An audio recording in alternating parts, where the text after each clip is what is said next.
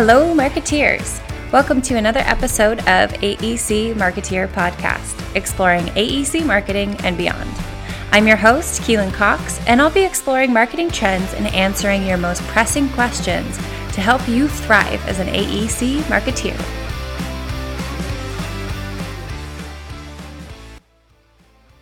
All right. Well, thank you, marketeers, for joining us. Today, I have on Shiloh Swanson. She is an SMPS fellow and a CPSM. She's also the senior principal and national sales manager at Stantec. Welcome, Shiloh. Hi, good morning. How are you? I'm well. So, first question How did you get into this industry? What's your story? It's so crazy because I actually went to law school, started law school, and my husband was in the military. So I ended up taking a job with an engineering company.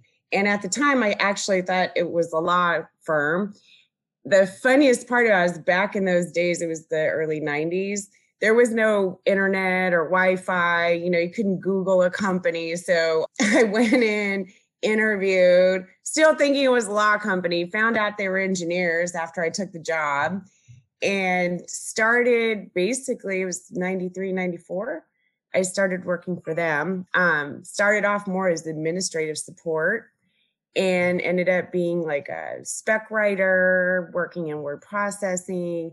And back in the 90s for those of us that are older there really was no such thing as a marketing department or marketers or graphic designers. I mean most of the folks that worked on proposals were word processors or technical writers, and our graphic designers were typically drafters. So we started really working and focusing on bettering our proposal documents. And I remember the days when we would print something out from DOS and take a actual photo, glue it on, and then go take it to the copy house to make color copies for our submittals. right. So that's where I started from. I was working for Winzler and Kelly, about 450 people, California based company. And we teamed up with CH2M Hill on some, a really big geysers project. And that was the first time I had ever seen a marketer or business developer.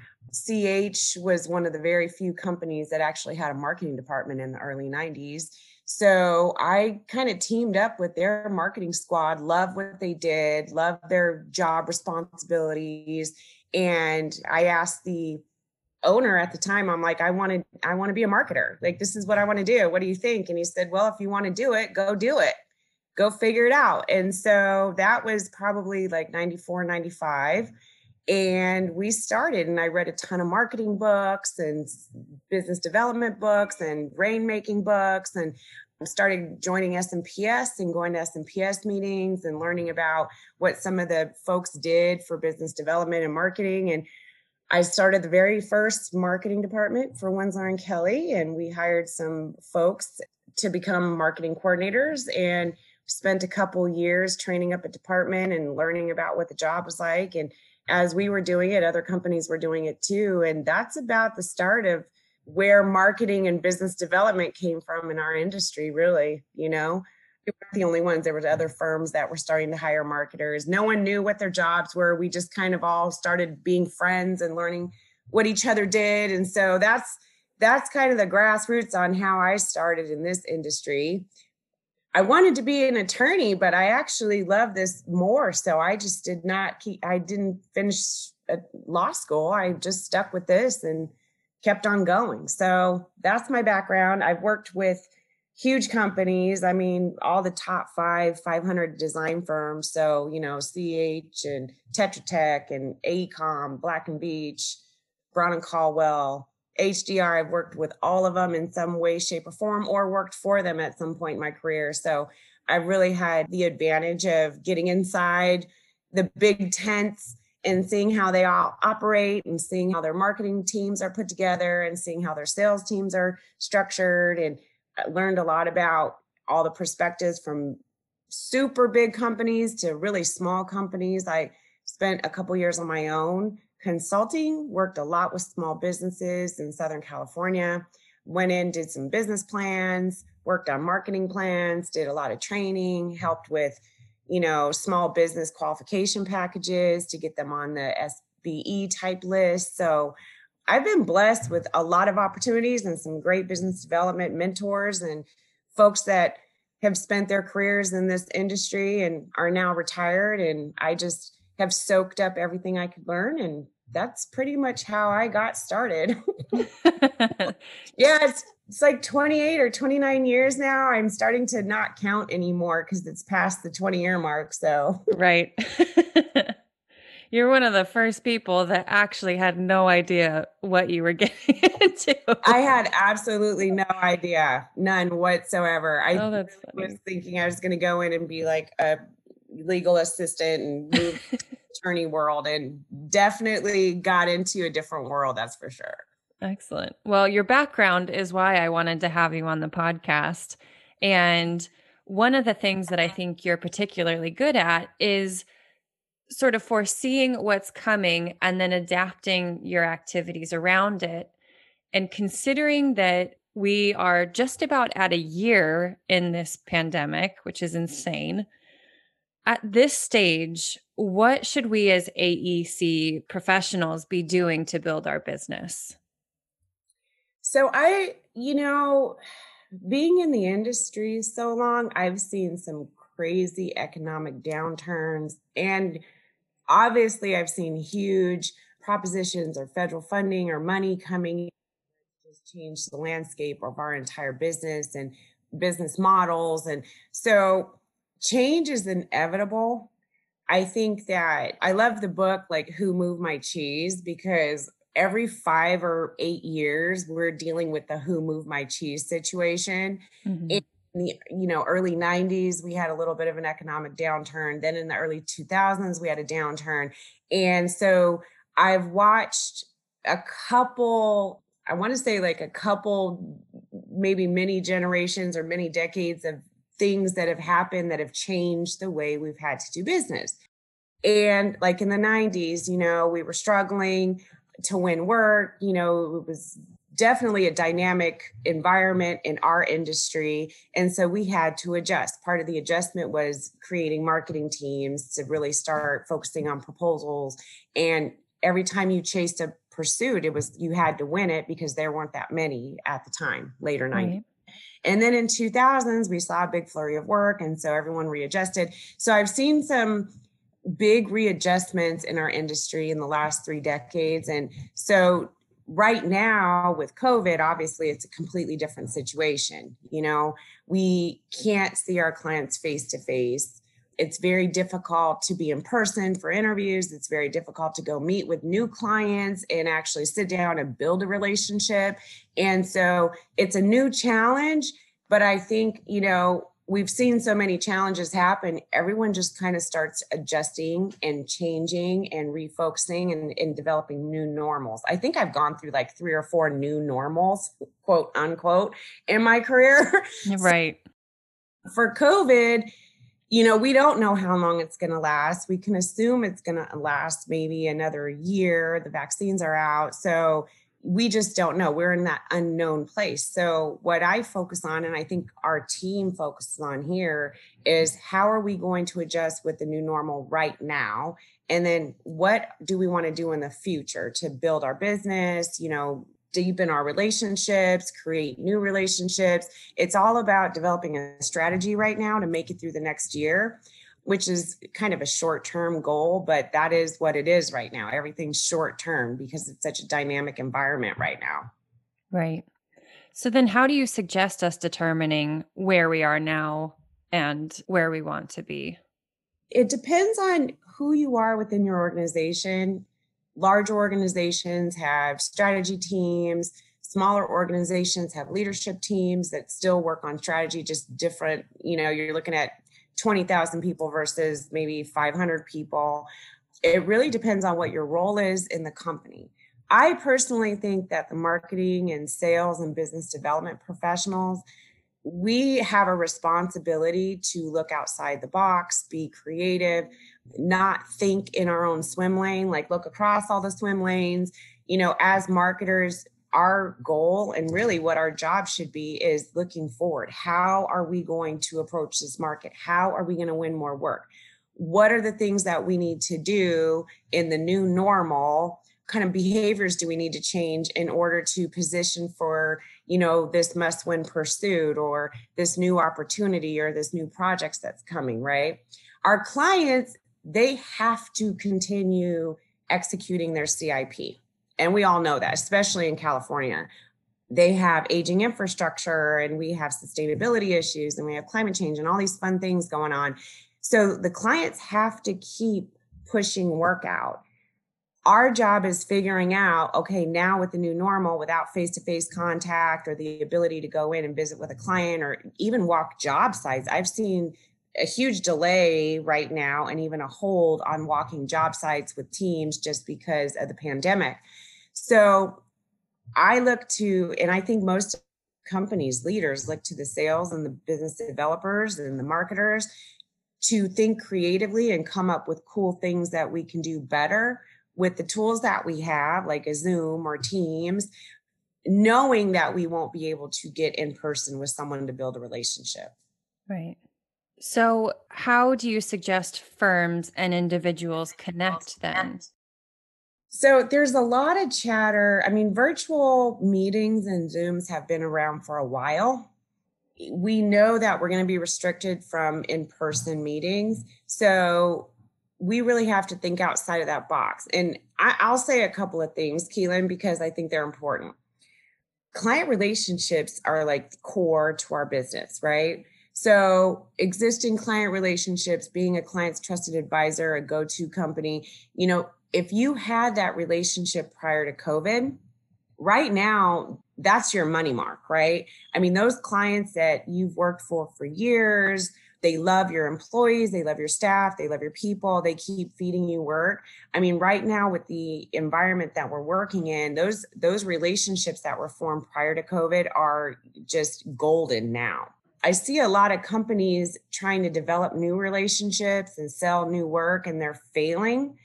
And you have to step back and really think like why why are they failing? Well, if they don't know you and they don't trust you, it's the same as before. That that is a fact. If they didn't know you and trust you before COVID, you definitely don't have that trusted relationship now. So part of our strategy is reevaluating our client base, looking at all of our top clients, those long term, trusted advisor type relationships.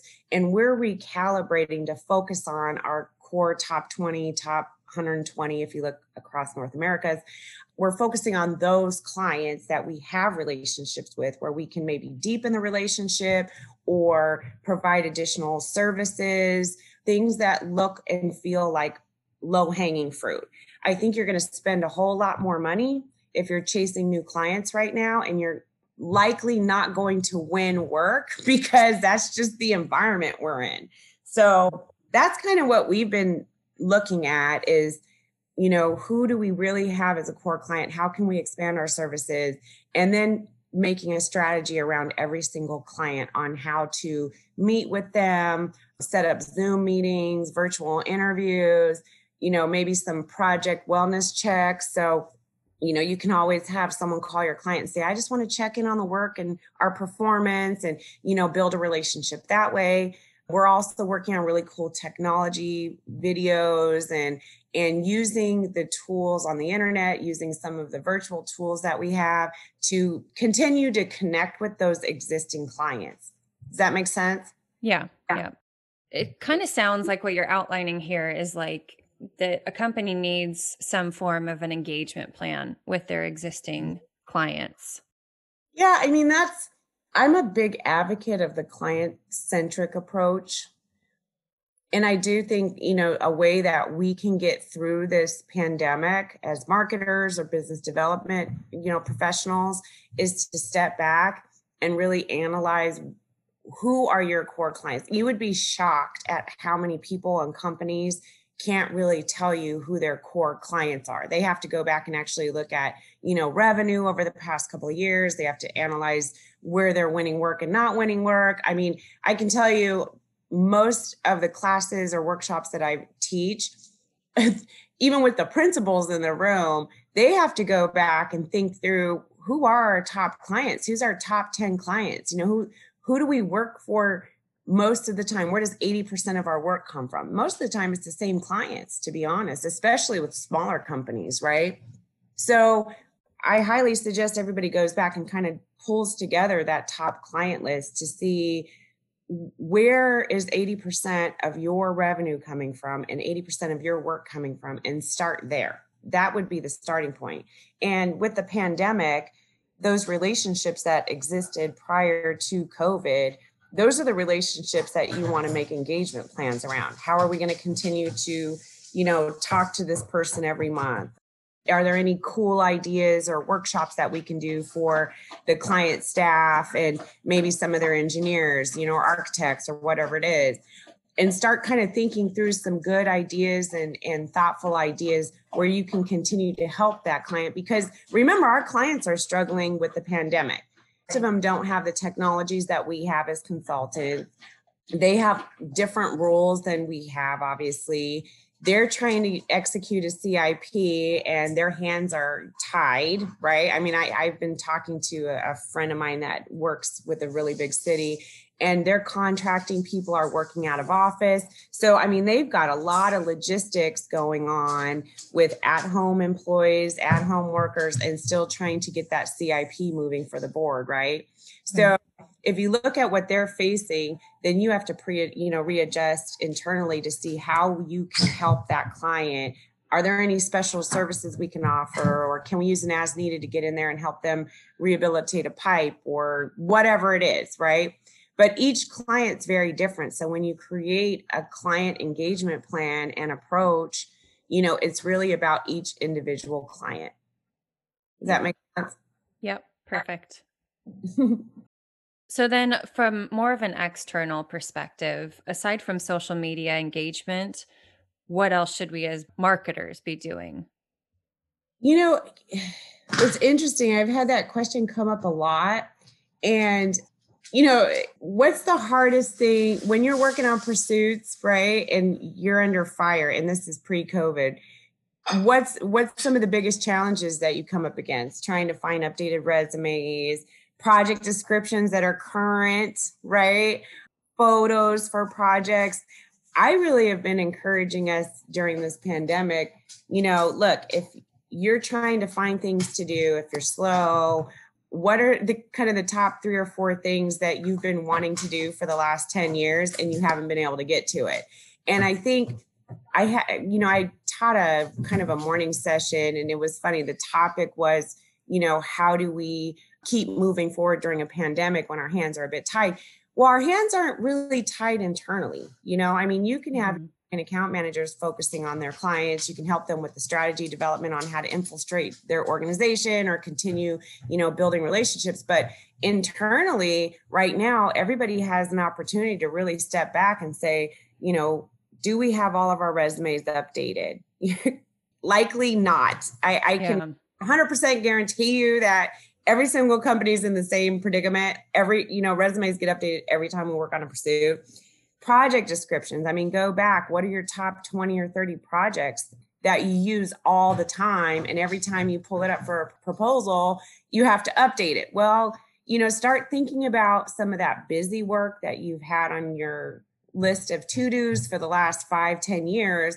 And I would start tackling that as much as possible because when COVID's done, even if the pandemic, you know, if this pandemic crisis is over in one year or maybe it's two, you're always going to need updated qualifications, updated projects, updated resumes, new photos for your projects, right?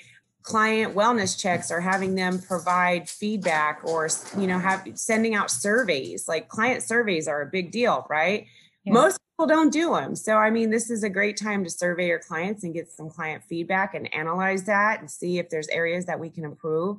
But as marketing professionals, you know, I've seen from in the 90s when there were hardly any marketers, only the big companies had them, to the 2000s when everybody had marketing staff, to the late 2000s, like 2015 ish, when we started seeing a decline, you know, in the release of marketers as technology increased and as there were new technology tools, the engineers could start doing more of their proposals, which of course I'm not a big fan of, but that's a different topic. Um, so you kind of you're you're watching kind of decline in marketing jobs because technology is backfilling. It's kind of like when you go to the grocery store and you check out. Every single checkout lane used to have a human there checking you out. Well, they found a way using technology for self checkout, right? right? So why did they do that? Well, a lot of reasons but you know reducing overhead costs you know using technology to keep their overhead costs lower or even save money obviously so we need to find ways to not allow the industry to turn us into self checkout right we always want to stay there and checking out people and staying engaged so you have to find ways to bring value to your company you have to find ways to be smarter and more creative and come up with cool ideas to help your team get through COVID. And you really have to have some thought leadership, you know, educate yourself, read some books. I mean, it's a good time to start reading books about, you know, selling and branding and all this fun stuff. There's a lot of opportunities for us during this downtime, especially internally, to start broadening our education, broadening our horizon, coming up with great ideas, new things, training ideas to get our team ready for when COVID's over or kind of over and we're back to some type of normal. Perfect. That is the exact answer I was after. I know it's a tough time for everybody because we're not inside an office, but personally, I'm enjoying the at home working because I've spent the last 15 years on airplanes. And so for me, it was a big adjustment, you know, coming back home, working from home, not being in person, not storyboarding in a room with people. But I think that there are some advantages because you do get a lot more work time, less time. You have a lot more time to be thoughtful about new approaches. You have more time to read books and get more educated about topics that you may want to learn in the future.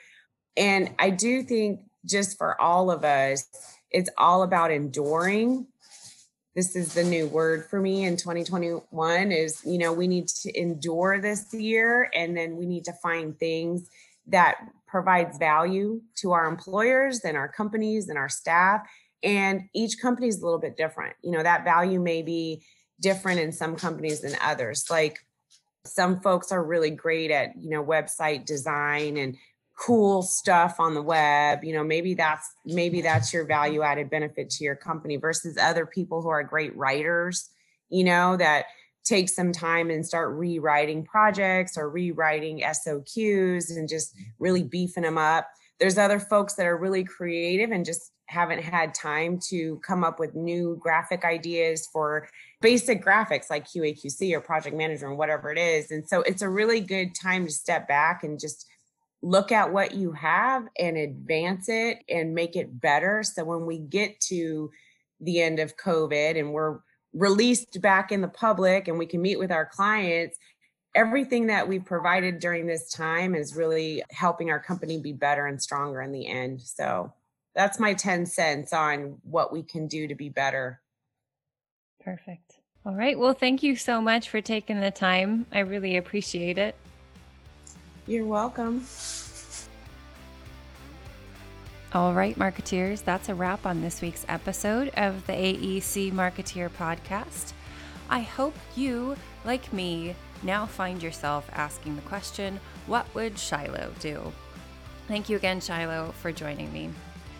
As always, if you're enjoying this podcast, I would invite you to subscribe so that you never miss an episode. New episodes are released every Wednesday. Chat soon.